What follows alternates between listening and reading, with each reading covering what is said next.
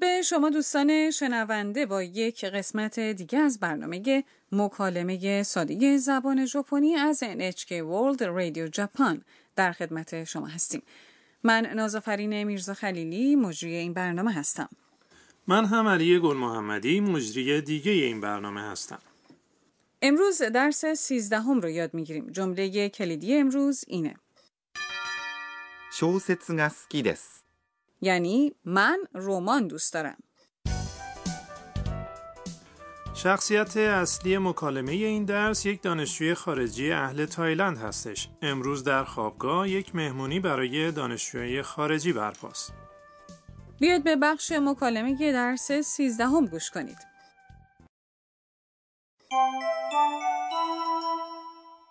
ロドリゴさんの趣味は何ですか読書です。特に歴史小説が好きです。へえ。新宿に新しい本屋ができましたよ。みんなで行きませんか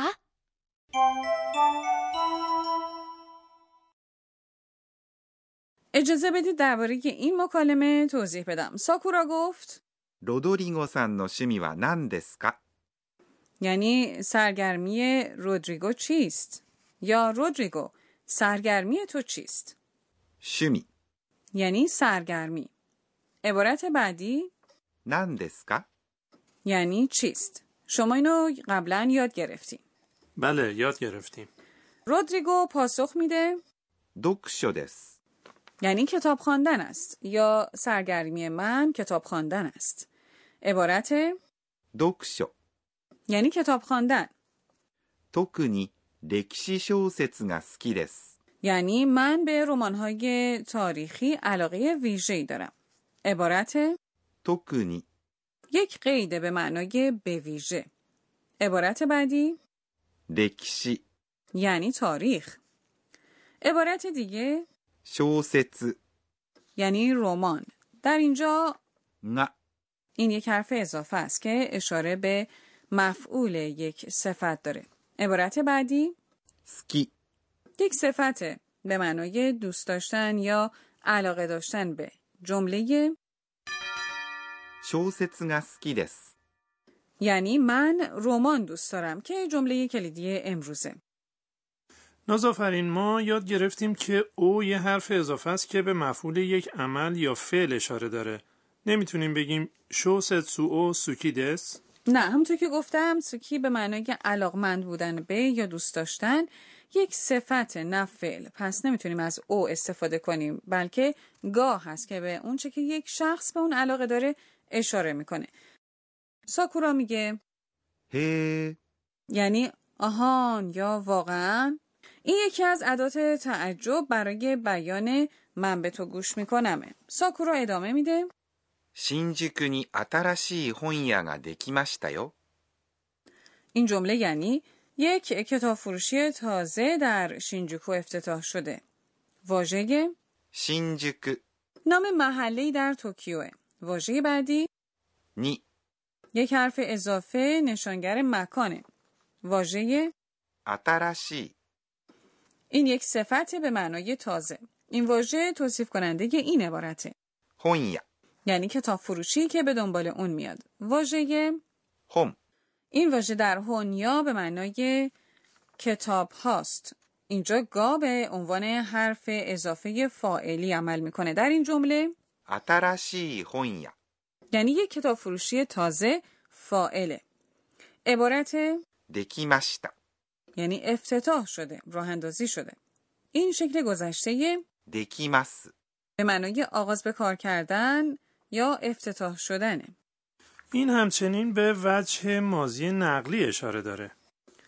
واژه よ、 یک حرف اضافه است ما این رو وقتی میگیم که با مخاطب خودمون درباره یه موضوعی که اطلاعی از اون نداره صحبت میکنیم پس اه، ساکورا پیشنهاد میده みんなで行きませんか یعنی نمیاید و همگی با هم بریم عبارت みんな یعنی همگی با هم واژه で یه حرف اضافه است که اشاره به یک راه و روش یک طیف یا یک مکانی برای انجام و عمل چیزی داره عبارت みんなで معنای همگی با هم رو به عنوان یک عبارت مشخص یاد بگیرید. جمله 行きませんか به معنای نمیاید همگی با هم بریم یا بیایید بریم. عبارت 行きません فرم منفی 行きます به معنای رفتنه. اگر در پایان اون کار رو اضافه کنید، اون رو پرسشی میکنید یعنی پیشنهاد میدید که همگی با هم برید.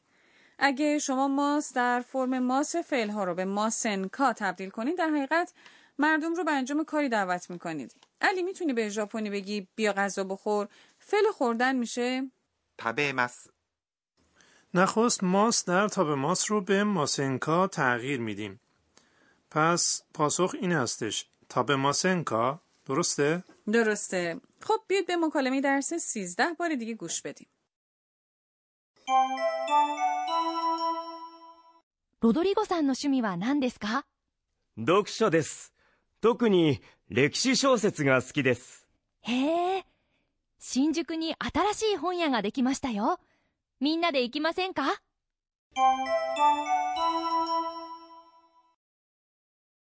اکنون نوبت به بخش بیاموز به ما ای آموزگار رسیده امروز یاد گرفتیم که سوکی به معنی دوست داشتن و علاقمند بودن به چیزی یک صفت هستش. خب من میخوام با جزئیات بدونم که چطور صفتها رو استفاده میکنن.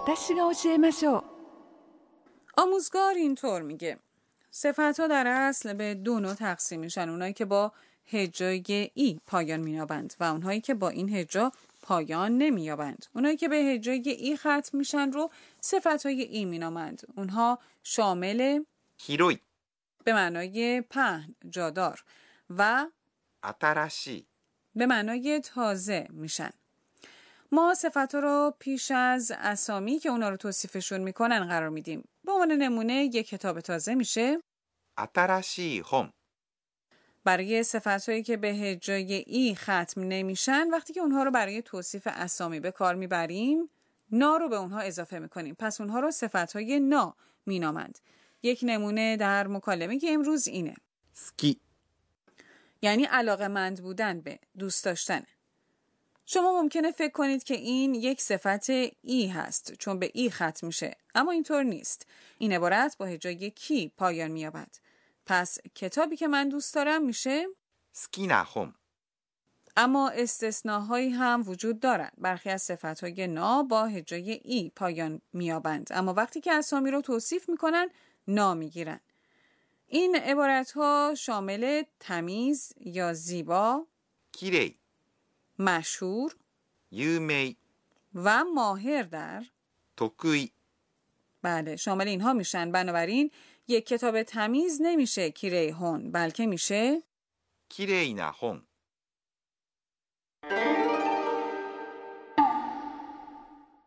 به بخش نام آواها رسیدیم キラキラ این صدای باده؟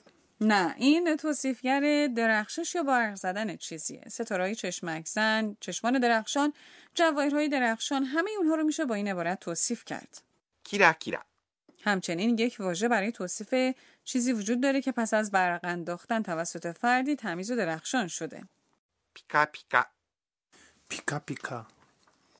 بله این توصیف میکنه که چطور کف زمین بعد از شستن با زمین شوی به خوبی برق افتاده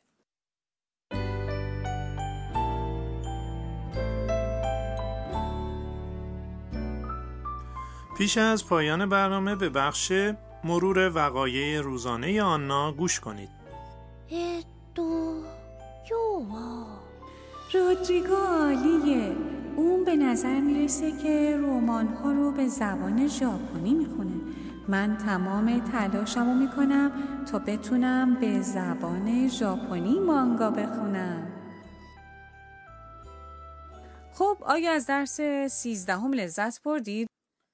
در برنامه بعد دانشجوها پس از مهمونی همه جا رو تمیز میکنن. شنونده برنامه بعدی ما هم باشید